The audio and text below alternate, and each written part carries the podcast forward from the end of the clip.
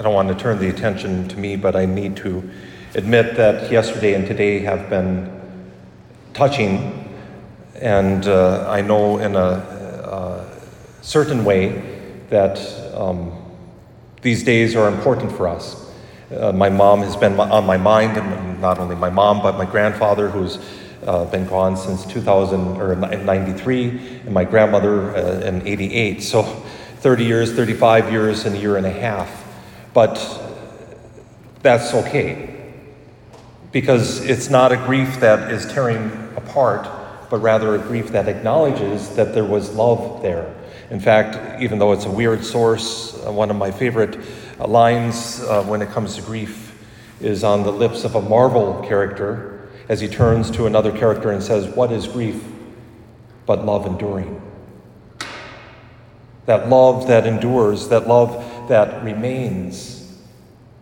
If we don't have grief, do we really love? But each of us grieves in our own way. You've probably, those who have experienced death, especially in this last year, so many gathered here tonight, you probably are aware of that. You look at your maybe family members and you realize that you experience and grieve in different ways. Sometimes we grieve in irrational ways of moments of anger or bargaining. Sometimes we deal with grief in just silent desperation, perhaps, burying our heads in a pillow or crying uncontrollably, or the silliest little thing can set us off into tears. Sometimes we fall into inappropriate laughter, or the littlest thing sets us off in, into giggles. Some who mourn so deeply, inconsolably. As I observe, not that I observe all that much internally anyway, uh, uh, inside families, but as I observe, it seems like those who grieve deepest are the ones who loved deepest. And those who, who are so confused, so lost, are those perhaps whose faith is a little shaken. That we don't quite trust what our Lord says. We don't try, quite trust that there is a resurrection. And after all, we, we look at this gospel passage, and, and uh, I selected this. The church gives us every reading that it, every gospel reading that it gives for uh, uh, almost every reading, I should say, uh, because the church gives us nineteen different choices for funerals. They only give us twelve here. Uh, anyone who says the church lacks choice needs to, to plan a funeral. But uh, this gospel passage, the living bread that comes down from heaven, seems like an odd choice, perhaps. But it is our promise of eternal life. Those who come forward to receive Jesus Christ in this Eucharist, in any Eucharist, after all, there is only really one Eucharist, the one Eucharist established by Jesus Christ, and we're drawn into that one Eucharist. But those who come forward receive the pledge of eternal life. Jesus promises that we will not die. Now, how is that? Is Jesus a liar? No, of course not. But he's talking about a different kind of death, a death that is eternal, a death that is separated from God for all eternity, a death that, of course, ends somewhere other than heaven. It, it ties in very well with, of course, if you remember that story at the beginning of the Bible, God telling Adam and Eve, do not eat of the, of the fruit of the tree of knowledge of good and evil, lest you die. And Satan comes and, nah, did God really say that? Oh, he, he just doesn't want you to become like you. He, Satan planting that seed of mistrust. Satan telling Adam and Eve that God is a liar. And they eat, and of course they don't die physically. But they do die. They die to themselves because of their sin. Now they're separated. They, they're, they're not, not as it should be. There's relationships that are broken, relationship with God, relationship with each other. They're uncomfortable in their own bodies, naked but ashamed. Death is more than a physical death. Those who have gone before us have physically died. We know this. But with faith, they are alive.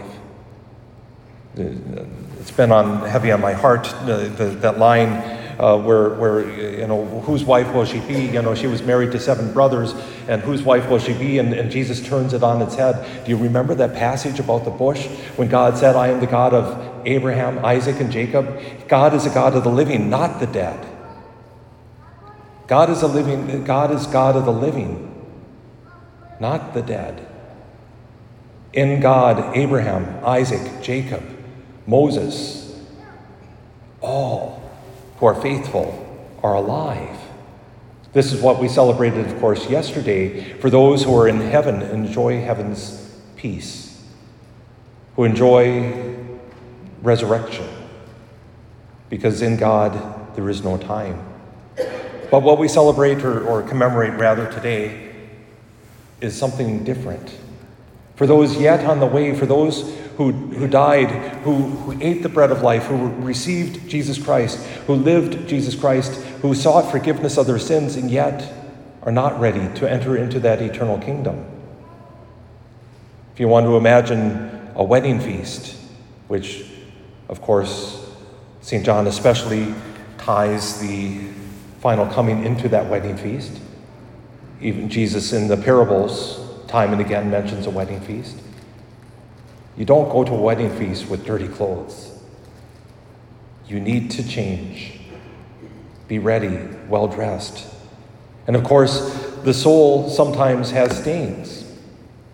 We're forgiven, but it doesn't wipe away that stain immediately sometimes. That we, we are marked with that stain. Uh, use the image of a broken window. You can apologize, but it doesn't fix the window. Sometimes we need to do something. There, there needs to be something done. And that, that something done, when it comes to our relationship, is coming to full love of Jesus Christ, full love of God the Father, and living with the Holy Spirit. We're saved, thank God, but we're not at that full love yet. We need time. And sometimes we have uh, an attachment to sin that, that we just think that this world has so much more to offer, that, that we, we want to do what uh, what we want to do and not necessarily what God wants to do. And, and even though we've gotten forgiveness, we still have that disordered attachment. And what we mark and commemorate today is those with those disordered attachments too, that are seeking freedom. It's an odd image, perhaps, but and I've, I mentioned this because the, the best image that I've ever found in writing is Marley's ghost in the Christmas Carol. These are the chains that I bound through life. He's bound by the chains. He needs freedom. And so God, in his mercy, gives us a place, or rather a state of purgatory, where we're purged of those stains, we're purged of those desires, and we come to full love. But they need our prayers. This is the most important thing we can do as Catholics, is to pray for those who've gone before us.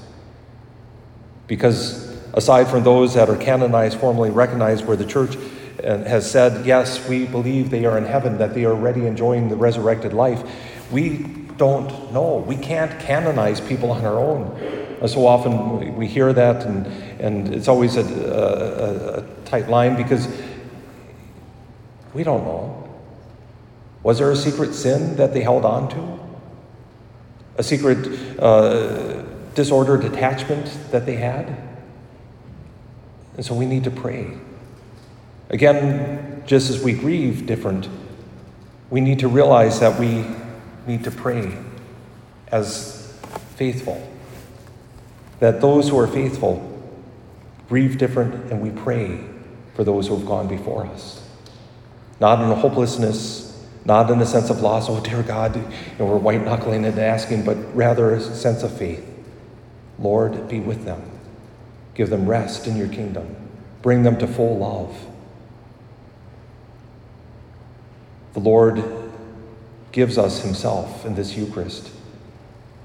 As I said yesterday, or tried to anyway, it's a foretaste So we, we see here Christ hidden.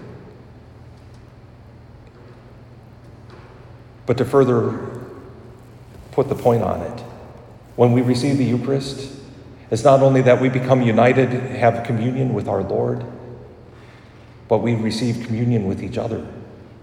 And not only communion with each other here tonight, or at the Mass this morning, or yesterday, or tomorrow,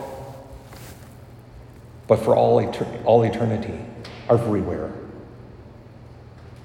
If that's true, we have a communion not only with the saints, the Church victorious, as the Church has called it, but the Church suffering, the Church in purgatory, those souls that need our prayers, that await perfection, that they too may be in eternity with God.